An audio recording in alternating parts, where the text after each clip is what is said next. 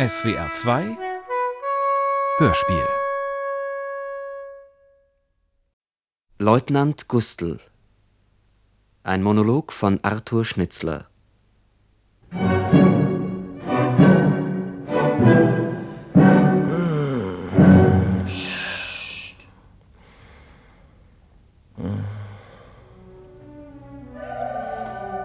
Wie lange wird denn das noch dauern?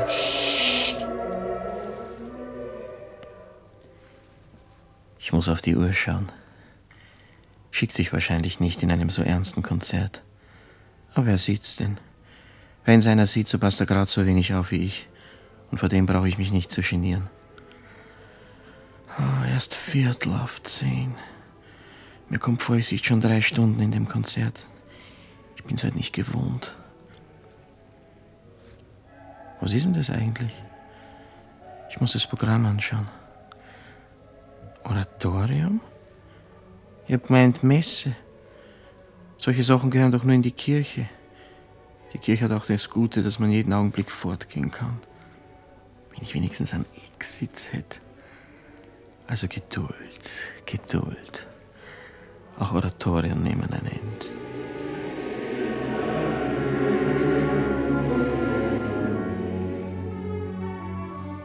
Vielleicht ist es sehr schön.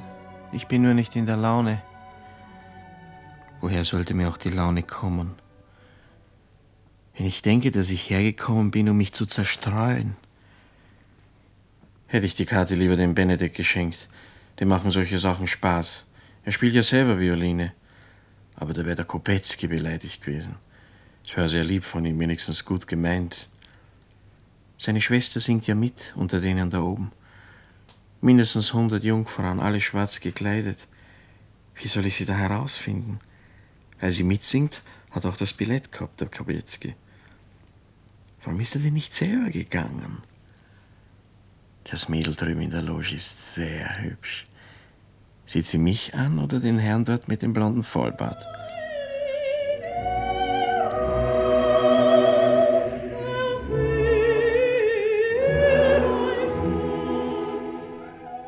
Ah, ein Solo. Wer ist das?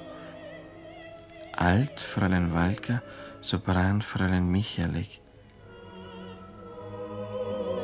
Ah, das ist wahrscheinlich Sopran. Lang war ich schon nicht in der Oper. In der Oper unterhalte ich mich immer, auch wenn es langweilig ist. Übermorgen könnte ich eigentlich wieder hingehen zur Traviata. Ja, übermorgen bin ich vielleicht schon eine tote Leiche. Unsinn. Das glaube ich ja selber nicht. Warten Sie nur, Herr Doktor. Ihnen wird's vergehen, solche Bemerkungen zu machen. Das Nasenspitzel hau ich Ihnen herunter. Wenn ich die in der Loge nur genau sehen könnte.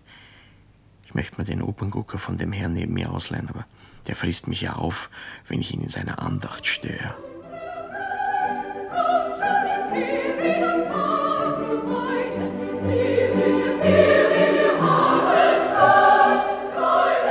Ob das lauter anständige Mädels sind? Alle hundert?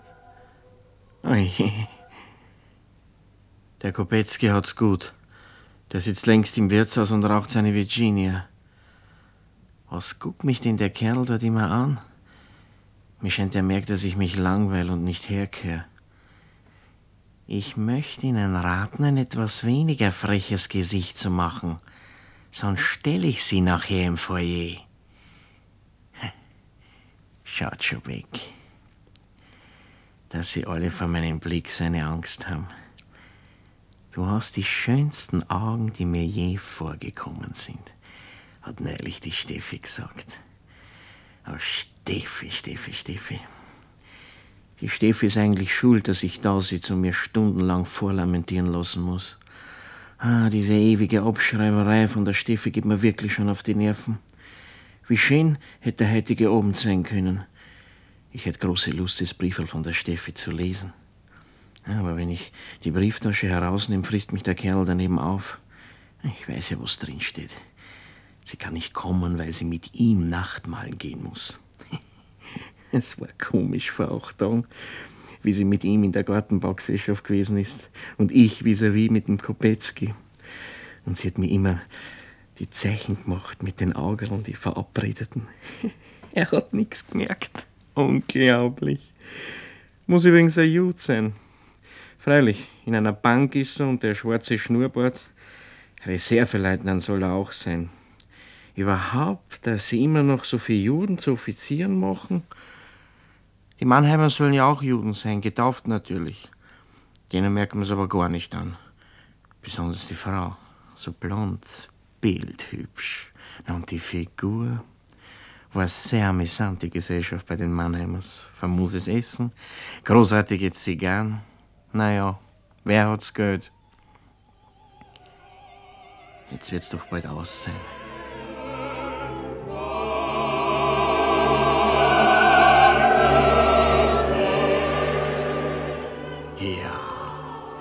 Das lasse ich mir gefallen. Sehr schön.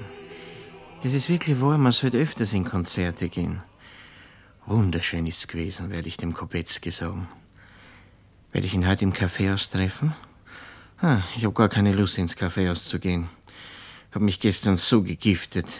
160 Gulden auf einen Sitz verspült, zu dumm. Und wer hat alles gewonnen? Der Ballard. Gerade der, der es nicht notwendig hat. Die Mama wird wieder ein Gesicht machen, wenn sie meinen Brief bekommt. Ah, sie soll zum Onkel gehen. Der hat Geld wie Mist. Auf die paar hundert Gulden kommt's ihm nicht an. Wenn ich's nur durchsetzen könnte, dass er mir eine regelmäßige Sustentation gibt. Aber nein, um jeden Kreuzer muss man extra betteln. Ob ich heuer im Sommer wieder zum Onkel fahren soll auf 14 Tage? Eigentlich langweilt man sich dort zum Sterben. Ah, wenn ich die, die, hat sie nur geheißen? Sie ist merkwürdig. Ich kann mir keinen Namen merken. Ah, ja, ja, Etelka. Kein Wort Deutsch hat sie verstanden. Aber es war auch nicht notwendig. Ich hab gar nichts zu reden brauchen. Ja, ja, es wird ganz gut sein. 14 Tage Landluft und 14 Nächte Etelka oder sonst wer. aber acht Tage sollte ich doch auch wieder beim Papa und bei der Mama sein. Schlecht hat sie ausgesehen heuer zu Weihnachten. Na, jetzt wird's die Kränkung schon überwunden haben. Ich an ihrer Stelle wäre froh, dass der Papa in Pension gegangen ist. Und die Clara wird schon noch einen Mann kriegen. 28 Jahre, das ist doch noch nicht so alt. Die Steffi ist sicher nicht jünger. Aber es ist merkwürdig. Die Frauenzimmer halten sich länger jung. Wenn man so bedenkt, die Maretti neulich in der Madame Saint-Jean, 37 Jahre ist die sicher und sieht aus. Na, ich hätte nicht Nein gesagt. Schade, dass mich nicht gefragt hat.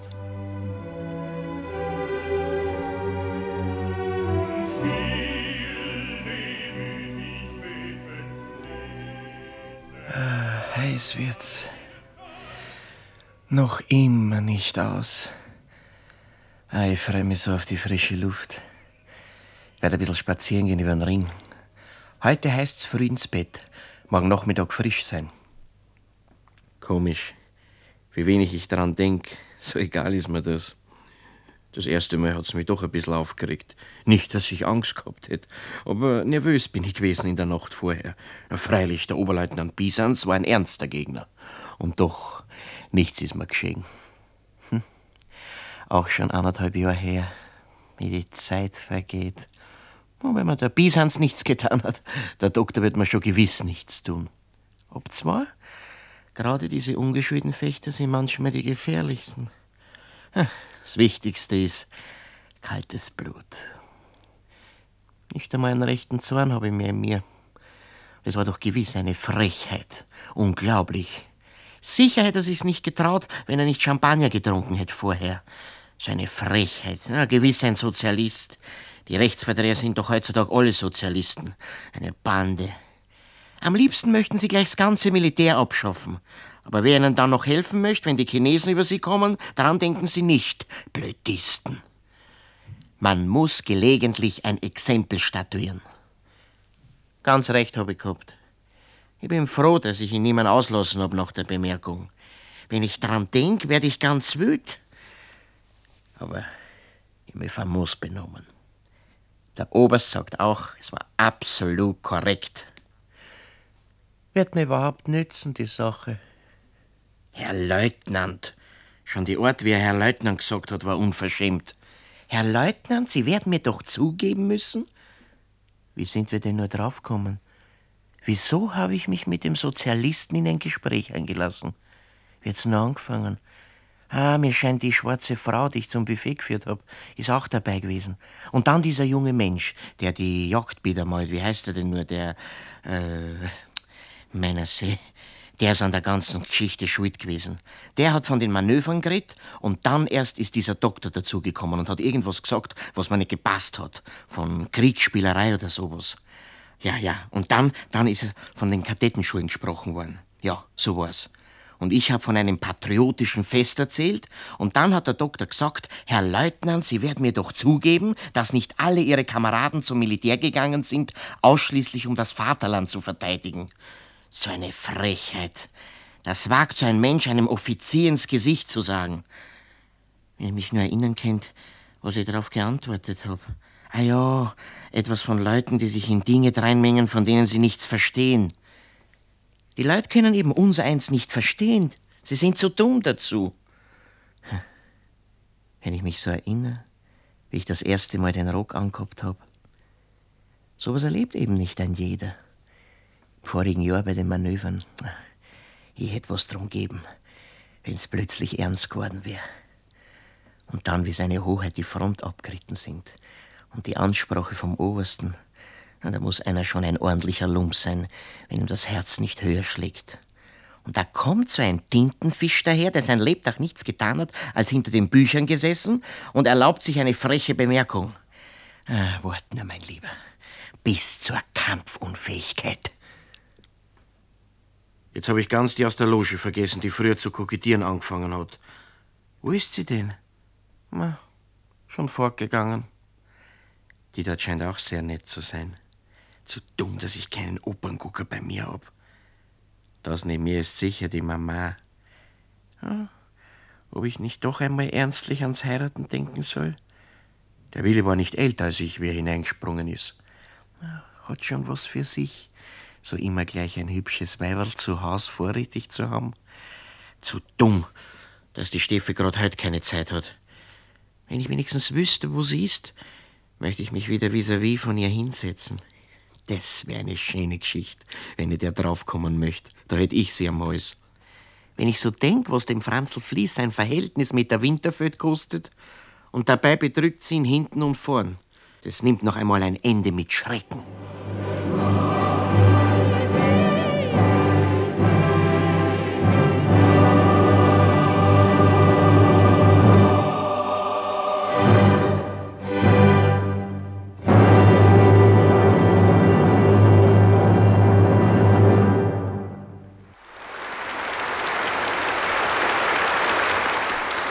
Bravo, bravo. Ah, was. So, das tut wohl aufstehen können. Na, vielleicht. Wie lange wird denn der noch brauchen, um sein Glas ins Futteral zu stecken? Elegante Person. Ob das echte Brillanten sind? Die da ist auch nett. Ah, wie sie mich anschaut. Oh ja, mein Fräulein, ich möchte schon. Warum drängt denn der Idiot hinter mir? Wer grüßt mit denn dort drüben? Habt ihr Ehre? Habt ihr Ehre? Keine Ahnung habe ich, wer das ist. Das einfachste wäre, ich gehe gleich zum Leidinger hin über Nacht malen. Oder soll ich in die Gartenbaugesellschaft? Am Ende ist die Steffi auch dort. Warum hat sie mir eigentlich nicht geschrieben, wohin sie mit ihm geht? Sie wird selber nicht gewusst haben. Eigentlich schrecklich, so eine abhängige Existenz. Armes Ding. So, da ist der Ausgang. Ah. Die ist aber bildschön. Ganz allein, oh, wie sie mich anlacht. Das wäre eine Idee. Der gehen noch. Oh, einmal Jahr von die 95er. Sehr liebenswürdig hat er gedankt. Bin doch nicht der einzige Offizier hier gewesen. Wo ist denn das hübsche Mädel? Ah, dort am Geländer steht sie. Dass man die Kleine nicht auskommt. Oh, hat ihm schon. So ein elender Frotz. Lass sich von einem Herrn abholen, ja, und jetzt lacht sie noch auf mich herüber. Es ist doch keine was wert. Herrgott, ist das ein Gedränge bei der Garderobe. Ob der Blödist meine Nummer nehmen möchte? Sie? 324. Na, da hängt er. Ja, wo denn? Na, haben Sie keine Augen? Da hängt er. Na, Gott sei Dank. Also bitte. Der Dicke da versteht einem die ganze Garderobe. Bitte sehr. Geht durch, geht durch, nur ein bisschen geht durch. Sie werden es auch nicht versäumen. Sagt der Kerl das zu mir? Das ist doch stark. Das darf ich mir nicht gefallen lassen. Machen Sie doch Platz. Was meinen Sie? Sein Don, der hört sich doch alles auf. Sie stoßen Sie nicht. Sie halten Sie's Maul. Oh weh, das hätte ich nicht sagen sollen. Wie meinen? Den kenne ich ja. Donnerwetter, das ist ja der Bäckermeister, der immer ins Kaffeehaus kommt. Ja, was glauben Sie eigentlich? Ja, was macht er denn? Mir scheint gar, er hat den Griff von meinen Säbel in der Hand. Sie, Herr Leutnant, sind Sie jetzt ganz stark? Um Gottes Willen. Das hat doch keiner gehört. Warum ihr denn meinen Säbel nicht aus? Nur keinen Skandal jetzt. Herr Leutnant, wenn Sie das geringste Aufsehen machen, so ziehe ich Ihren Säbel aus der Scheide, zerbreche ihn und schicke die Stick an Ihr Regimentskommando. Verstehen Sie mich, Sie dummer Bur? Was hat er gesagt? Mir scheint, ich träume. Der zieht wirklich den Säbel heraus. Um Gottes Willen, nur kein Skandal. Aber ich will Ihnen die Karriere nicht verderben. Hab's keine Angst. Es hat niemand was gehört. Es ist schon alles gut. Und damit keiner glaubt, dass wir uns gestritten haben, werde ich jetzt sehr freundlich mit Ihnen sein. Habe die Ehre, Herr Leutnant, hat mich sehr gefreut. Habe die Ehre. Um Gottes Willen. Habe ich geträumt? Hat er das wirklich gesagt? Wo ist er denn? Da geht er. Ich müsste ja den Säbel ziehen und ihn zusammenhauen. Um Gottes Willen. Es hat doch niemand gehört. Ich muss ja noch froh sein, dass er nicht laut geredet hat. Wenn's ein Mensch gehört hätte, so müsste ich mich ja Standarbete erschießen. Warum schaut mich denn der Herr dort an der Säule so an? Hat am Ende was gehört? Ich werde ihn fragen. Fragen? Ich bin ja verrückt. Wie schaut denn aus? Merkt bei mir was an? Ich muss ja ganz bloß sein. Wo ist der Hund? Ich muss ihn umbringen. Fort ist er. Überhaupt schon ganz leer. Wo ist mein Mantel? Ah, Ich habe ihn ja schon angezogen. Hab's gar nicht gemerkt. Hat mir wirklich einer dummer Bub gesagt? Und ich habe ihn nicht auf der Stelle zusammengehauen? Aber ich habe ja nicht können. Er hat ja eine Faust gehabt wie Eisen. Er hätte ja meinen Säbel herausgezogen und zerbrochen und aus wär's gewesen. Alles wäre aus gewesen. Was? Bin ich schon auf der Straße? Wie bin ich denn herausgekommen? Ah, Der Wind, der ist gut. Warum schauen denn die zu mir herüber? Am Ende haben die was gehört. Nein, nein, nein. Es kann niemand was gehört haben. Ich weiß ja, ich, ich habe mich gleich nachher umgeschaut. Niemand hat was gehört. Aber gesagt hat er's, auch wenn's niemand gehört hat. Gesagt hat er's doch. Und ich bin da gestanden und habe mir's gefallen lassen. Es ist fürchterlich, es ist nicht zum Aushalten. Ich muss, ich muss ihn totschlagen, wo ich ihn treffe. So ein Hund. Oh. Und er kennt mich. Er weiß, wer ich bin. Er kann jedem Menschen erzählen, dass er mir's gesagt hat. Seiner Frau, seiner Tochter, seinen Bekannten im Kaffeehaus. Um Gottes Willen. Morgen sehe ich ihn ja wieder. Wenn ich morgen ins Kaffeehaus komme, sitzt er wieder dort wie alle Tag und spielt seinen Tapper mit Herrn Schlesinger und mit dem Herrn Kunstblumenhändler. Wenn ich ihn sehe, so hau ich ihn zusammen. Na, das darf ich ja nicht. Gleich hättest du müssen, gleich. Ich werde zum Obersten gehen und ihm die Sache melden. Ja, zum Obersten. Der Oberst ist immer sehr freundlich. Und ich werde ihm sagen, Herr Oberst, ich melde gehorsamst. Er hat den Griff gehalten. Er hat ihn nicht auslassen. Es war genau so, als wenn ich ohne Waffe gewesen wäre. Was wird der Oberst sagen? Was er sagen wird. Ja, da gibt's nur eins. Quittieren mit Schimpf und Schand. Quittieren. Ah, lieber gleich eine Kugel vor den Kopf als sowas. Jeder möchte sagen, es bleibt dir nichts anderes übrig. Wie wär's, wenn ich mit dem Kopetz gespräch? Ja, es wäre doch das Vernünftigste. Schon wegen morgen. Ja, natürlich wegen morgen. Um vier in der Reiterkaserne. Ich soll mich ja morgen um vier Uhr schlagen. Und ich darf's ja nimmer. Ich bin satisfaktionsunfähig. Unsinn, Unsinn. Kein Mensch weiß was, kein Mensch weiß was. Es laufen viele herum, denen ärgere Sachen passiert sind als mir. Was hat man nicht alles von dem Josef Decken erzählt, wie er sich mit dem Paul Rederer geschossen hat. Und der Ehrenrat hat entschieden, das Duell darf stattfinden. Aber wie möchte der Ehrenrat bei mir entscheiden? Dummer Bub. Dummer Bub. Und ich bin da gestanden. Heiliger Himmel, es ist doch ganz egal, ob ein anderer was weiß. Ich weiß es doch und das ist die Hauptsache. Ich weiß, dass ich satisfaktionsunfähig bin. Und darum muss ich mich totschießen. Keine ruhige Minute hätte ich mehr im Leben. Immer hätte ich die Angst, dass es doch einer erfahren könnte. Was für ein glücklicher Mensch bin ich vor einer Stunde gewesen.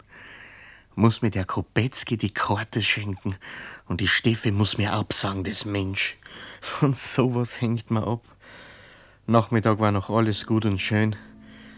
Und jetzt bin ich ein verlorener Mensch und muss mich totschießen. Wie ist denn? Elf. Ich soll doch Nachtmahl gehen. Schließlich, es muss der Mensch, auch wenn er sich nachher gleich totschießt. Ich möchte wissen, wer sich am meisten kränken möchte. Die Mama oder die Steffi? Die Steffi, Gott. Die Steffi, die dürfte sich ja nicht einmal was anmerken lassen. Sonst gibt er den Abschied. Arme Person. Beim Regiment? Kein Mensch hätte eine Ahnung, warum ich's getan hab. Sie täten sich alle den Kopf zerbrechen. Warum hat sich denn der Gustl umgebracht? Darauf möchte keiner kommen, dass ich mich hab totschießen müssen, weil ein elender Bäckermeister, der zufällig stärkere Faust hat. Deswegen soll ein Kerl wie ich, so ein junger, fescher Mensch, das ist doch zum Teufel holen. Ganz wehrlos sind wir gegen die Zivilisten. In der Zeitung möcht's auch stehen. Selbstmord eines jungen Offiziers. Wie schreiben Sie noch immer? Die Motive sind im Dunkel gehüllt. An seinem Sarge trauern. Aber es ist wahr. Aber es ist wahr. Ich muss mich umbringen. Ich kann's doch nicht darauf ankommen lassen, dass morgen früh der Kopetzky und der Plani mir ein Mandat zurückgeben und mir sagen, wir können dir nicht sekundieren. Ich wäre ja ein Schuft, wenn ich's ihnen zumuten möchte. Es ist so dumm, dass ich mir einen Moment einbilde, so ein Mensch erzählt sowas nicht weiter. Überall wird er's erzählen. Seine Frau weiß jetzt schon, morgen weiß es das ganze Kaffeehaus. Und wenn ihn heute noch der Schlag trifft, so weiß ich's, ich weiß es. Und ich, ich bin nicht der Mensch, der weiter den Rock trägt und den Säbel, wenn ein solcher Schimpf auf ihm sitzt.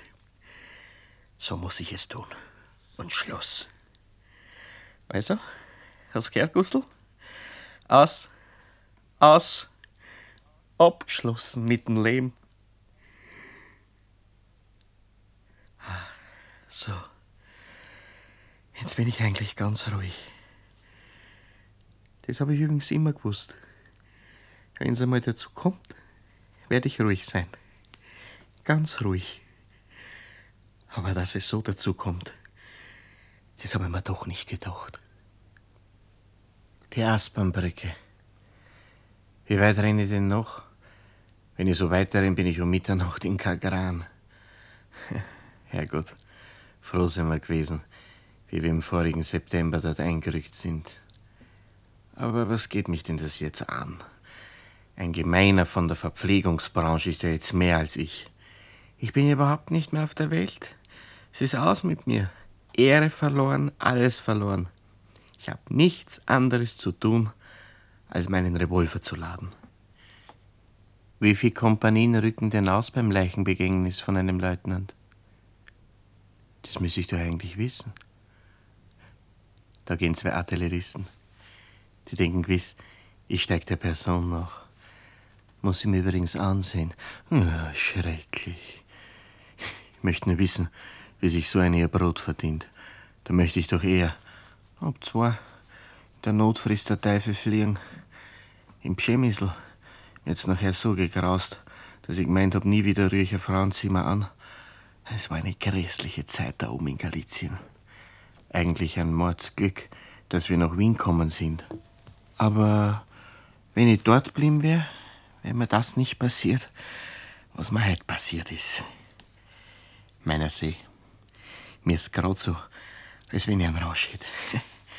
Ein schöner Rausch, ein Mordsrausch, ein Selbstmordrausch. Witze mache ich, das ist sehr gut. Ja, ganz gut aufgelegt bin ich. Sowas muss doch angeboren sein.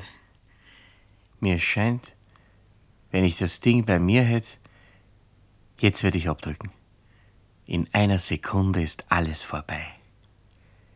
Nicht jeder hat's so gut. Andere müssen sich monatelang plagen. Nur Obacht geben heißt, gut zielen, dass einem am Ende nicht das Malheur passiert, wie dem Kadett-Stellvertreter im vorigen Jahr. Der arme Teufel.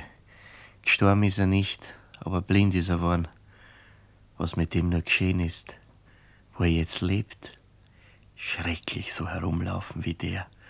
Das heißt, herumlaufen kann er nicht, geviert muss er werden. So ein junger Mensch kann heute noch keine 20 sein. Seine Geliebte hat er besser getroffen. Gleich war sie tot. Unglaublich, weswegen sich die Leute totschießen. Das ist nicht schlecht. Jetzt bin ich gar im Brote. Mitten in der Nacht. Das hätte ich auch nicht gedacht in der Früh, dass ich heute Nacht im Brote spazieren gehen werde. Ich will mich auf die Bank setzen. Ah, wie weit bin ich denn da? So eine Dunkelheit. Ich bin aber müde, als wenn ich einen Marsch von zehn Stunden gemacht hätte. Ja, das wäre sowas da einschlafen. Ein obdachloser Leutnant. Ja, ich soll doch eigentlich nach Haus. Aber was tue ich denn zu Haus? Aber was tue ich denn im Prater? Ah, mir wäre am liebsten, ich müsste gar nicht aufstehen, da einschlafen und nimmer aufwachen. Nein, so bequem wird's Ihnen nicht gemacht, Herr Leutnant. Also, jetzt Verstand zusammennehmen, letzte Verfügungen treffen. Also morgen früh wird Schluss gemacht. Morgen früh um sieben Uhr. Ja, sieben Uhr ist eine schöne Stunde. Also um acht, wenn die Schule anfängt, ist alles vorbei. Der Kopetzky wird aber keine Schule halten können, weil er zu sehr erschüttert sein wird. Aber vielleicht weiß er es noch gar nicht. Man braucht's ja nicht zu hören. Den Max Lippey haben sie auch erst am Nachmittag gefunden und in der Früh hat er sich erschossen und kein Mensch hat was davon gehört. Weiter ist ja nichts zu überlegen. Im Zimmer schieße ich mich tot und dann ist basta. Einen kenne ich, der wird eine Freiheit haben. Das ist der Doktor. Duell kann nicht stattfinden wegen Selbstmord des einen Kombatanten. Was Sie bei Mannheimer sagen werden. Na, er wird sich nicht viel draus machen.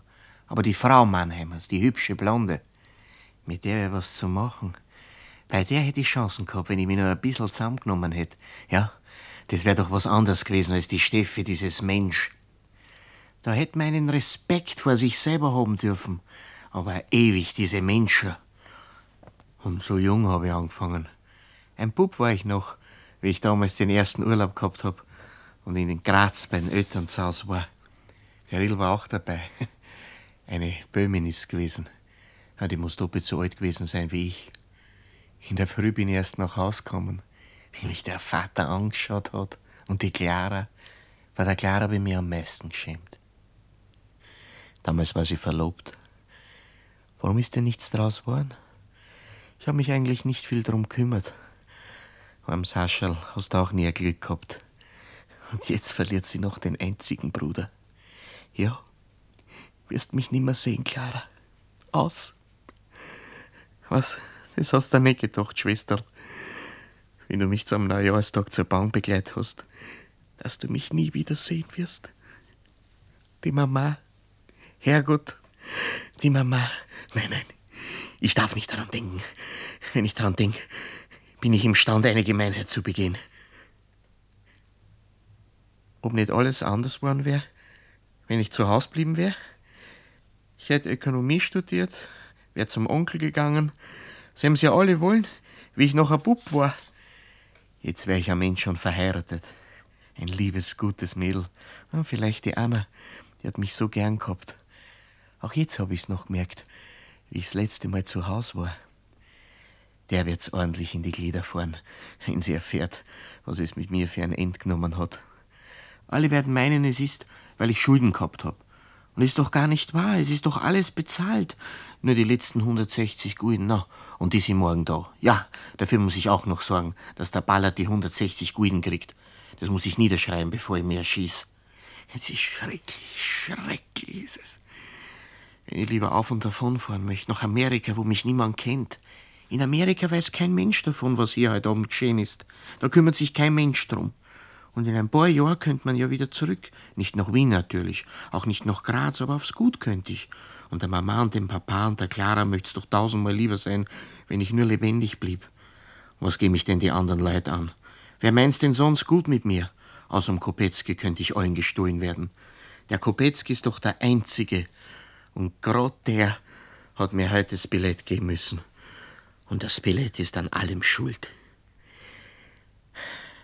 Wie lange werde ich denn da noch sitzen bleiben? Es muss Mitternacht vorbei sein. Was ist denn das? Ein Wagen fährt da. Und die Zeit? Vielleicht ist der Ballard mit der Bertha. Ah, fahr nur zu. Schade, dass ich nicht zur Kavallerie gegangen bin. Aber das hätte er heute nicht wollen. Wäre ein zu teurer Spaß gewesen. Jetzt ist ja doch alles eins. Das ist ja lauter Unsinn mit Amerika und Quittieren. Auch das mit der Mama und mit der Clara ist ein Unsinn. Das wäre schon zu verschmerzen. Man verschmerzt alles.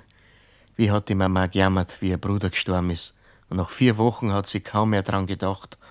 Auf dem Friedhof ist sie hinausgefahren. Zuerst alle Wochen, dann alle Monate und jetzt nur mehr am Todestag. Morgen ist mein Todestag.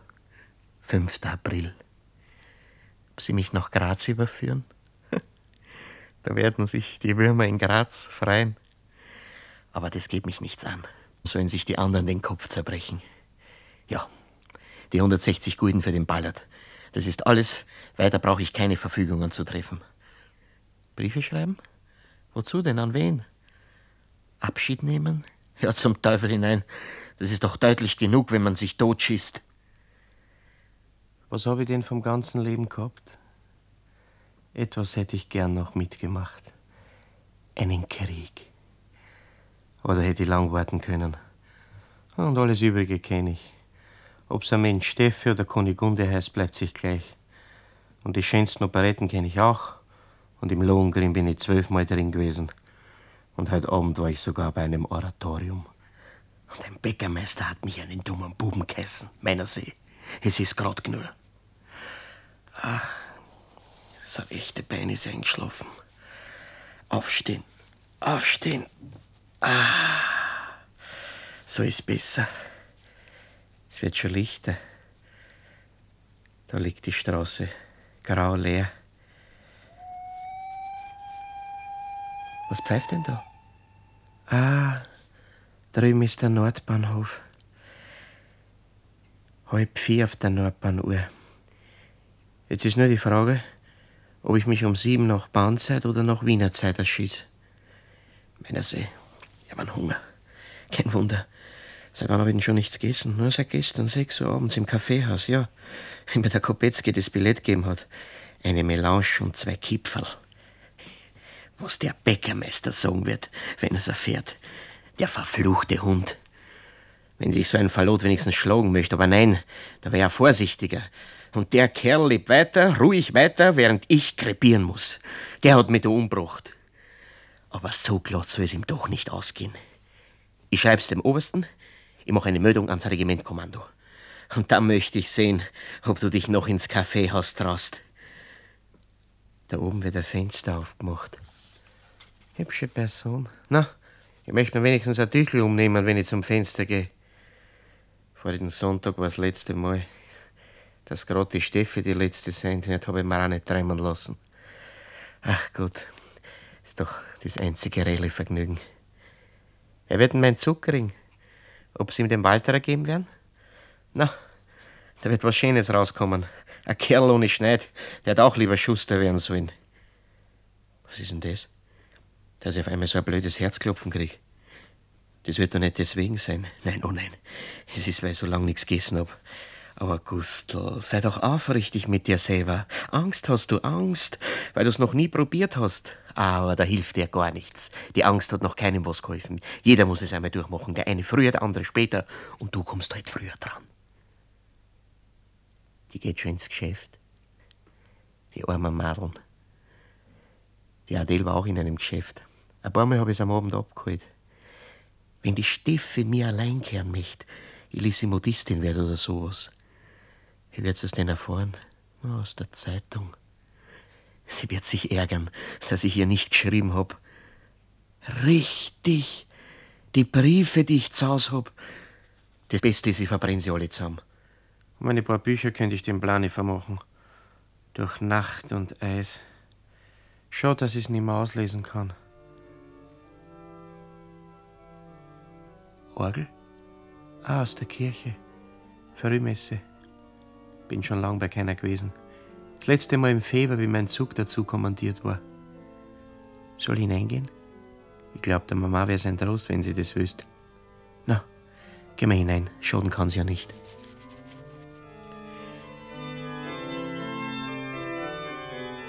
Mir ist ganz schwindlig. Oh Gott, oh Gott, oh Gott. Ich möchte einen Menschen haben, mit dem ich ein Wort reden könnte. Vorher. Das wäre sowas. Zur Beicht gehen. Der möchte Augen machen, der Pfaff, wenn ich zum Schluss sagen möchte. Hab die Ehre hochwürden, jetzt geh mich umbringen. Am liebsten lege ich auf dem Steinboden und Detail. Die Leute, die eine Religion haben, sind doch besser dran.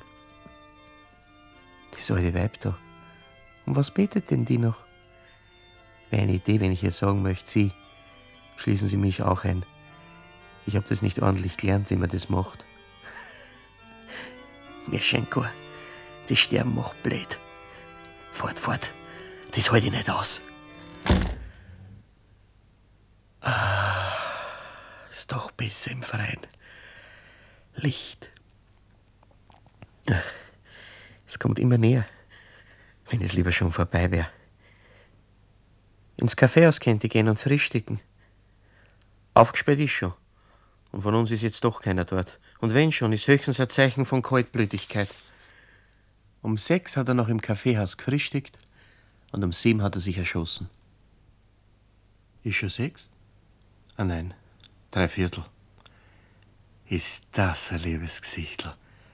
Der kleine Fratz mit den schwarzen Augen, den ich so oft in der Florianigassen treffe. Was die sagen wird. Aber die weiß ja gar nicht, wer ich bin. Die wird sich nur wundern, dass sie mich nimmer sieht.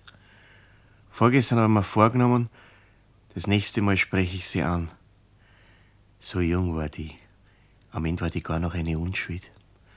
Ja, Gustl, was du heute kannst besorgen, das verschiebe ich nicht auf morgen. Ah, da ist ja schon mein Kaffeehaus. Auskehren tun's noch. Na, gehen wir hinein. Da hinten ist der Tisch, wo die immer da Rock spielen. Merkwürdig. Kann's mir gar nicht vorstellen, dass der Kerl, der immer da hinten sitzt an der Wand, der selbe sein soll, der mich. Kein Mensch ist noch da. Wo ist denn der Kellner? Hey! Aber die Ehre, Herr Leutnant. Guten Morgen. So früh heute, Herr Leutnant. Darf ich Ihnen behilflich sein? Ah, lass uns nur, ich hab nicht viel Zeit. Ich kann mit dem Mantel da sitzen. Was befehlen, Herr Leutnant? Eine Melange mit Haut. Bitte gleich, Herr Leutnant. Da liegen ja die Zeitungen. Ob schon was drinsteht? Ah, was denn? Mir scheint, ich bin nachschauen, ob drinsteht, dass ich mich umgebracht hab. Ah. Gut schmeckt der Kaffee. Doch kein leerer Wandes Frühstücken. Ein ganz anderer Mensch wird man. Was steht denn der Kerl schon wieder da? Ah, die Semen hat er gebracht. Haben Herr Leutnant schon gehört? Was denn? Ja, um Gottes Willen. Weiß er schon was? Aber Unsinn ist ja nicht möglich. Den Herrn Habetzwallner. Was? So heißt ja der Bäckermeister. Ist am Ende schon da gewesen und hat's erzählt? Warum redet er denn nicht weiter? Den Herrn Habetzwallner hat heute Nacht um 12 Uhr der Schlag getroffen. Was? Der Schlag? Ich darf nicht so schreien. Ich darf mir nichts anmerken lassen. Vielleicht träume ich. Ich muss ihn noch einmal fragen. Wen hat der Schlag getroffen? Ja, Den Bäckermeister, Herr Leutnant. Na, Herr Leutnant, werden ihn ja kennen. Na, den Dicken, der jeden Nachmittag mit den Herren Offiziere da seit der Rockpartie hat. Mit Herrn Schlesinger, mit Herrn Wasner von der Kunstblumenhandlung vis-à-vis. Ich bin ganz wach. Und doch, ich kann's nicht glauben. Ich muss ihn noch einmal fragen, aber ganz harmlos. So, der Schlag hat ihn getroffen. Ja, wieso denn? Woher wissen Sie denn das? Aber Herr Leutnant, wer soll es denn früher wissen als unser einer? Die Semmel, die der Herr Leutnant da essen, ist ja auch noch vom Herrn, vom Herrn Habetzwallner. Der Bur, der uns das Gebäck um halb fünf in der Früh bringt, der hat's uns erzählt. Um Himmels Willen, ich darf mich nicht verraten. Ich möchte ja schreien, ich möchte ja lachen. Ich möchte dem Ruder Verpuzzle geben. Aber ich muss ihn noch was fragen. Vom Schlag getroffen werden? Er ist doch noch nicht tot sein. Ist er tot? Na freilich, Herr Leutnant. Auf dem Fleck ist er tot geblieben. Famos, famos. Am Ende ist das alles, weil ich in der Kirche gewesen bin. Er ist am Abend im Theater gewesen, nicht? Auf der Stiege ist er dann umgefallen. Der Hausmeister hat den Krach gehört, na? Dann haben sie ihn in die Wohnung getragen und wie der Doktor gekommen ist, war es schon lang aus. Es ist aber traurig. Er war doch noch in den besten Jahren. Das habe ich jetzt ganz famos gesagt. Kein Mensch könnte mir was anmerken. Ja, ja, Herr Leutnant. Sehr traurig. Er war ein so lieber Herr. Und 20 Jahre ist er schon zu uns gekommen. War ein guter Freund von unserem Chef. Na, und die arme Frau.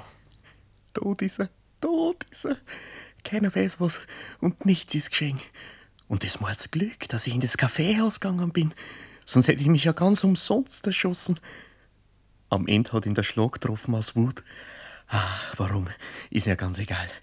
Die Hauptsache ist, er ist tot und ich darf leben und alles gehört wieder mein. Komisch. Wie ich mir da immer fort ist, mir Einbruch, die mir der Habetzwallner gebacken hat, schmeckt mir ganz gut, Herr Habetzwallner. Famos. So, und jetzt möchte ich noch eine Zigarre rauchen. Rudolf! Sie, Rudolf! Bitte, Herr Leutnant. Trabucco, bitteschön. Bitte gleich, Herr Leutnant. Ich bin so froh, so froh. Was mach ich nur? Was mach ich nur? Es muss ja was geschehen. Sonst trifft mich auch noch der Schlag vor lauter Freude. In einer Viertelstunde hinüber in die Kaserne und lass mich von Johann Kalt abräumen. Um halb acht sind die Gewehrgriff und um halb zehn ist Exerzieren. Und der Steffe schreibe, sie muss sich für heute Abend freimachen und wann's Graz gilt. Und Nachmittag um vier. Na, wart, mein Lieber, wart, mein Lieber. Ich bin grad gut aufgelegt. Dich hau ich zu Krähenfleisch.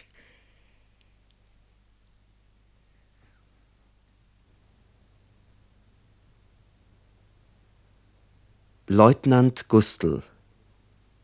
Wir brachten einen Monolog von Arthur Schnitzler. Den Leutnant Gustl sprach Heinrich Schweiger. Der Bäckermeister war Bertil Wetzelsberger. Der Kellner Nikolaus Hähnel.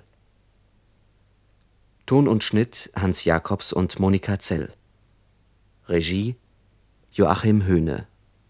Produktion Süddeutscher Rundfunk 1962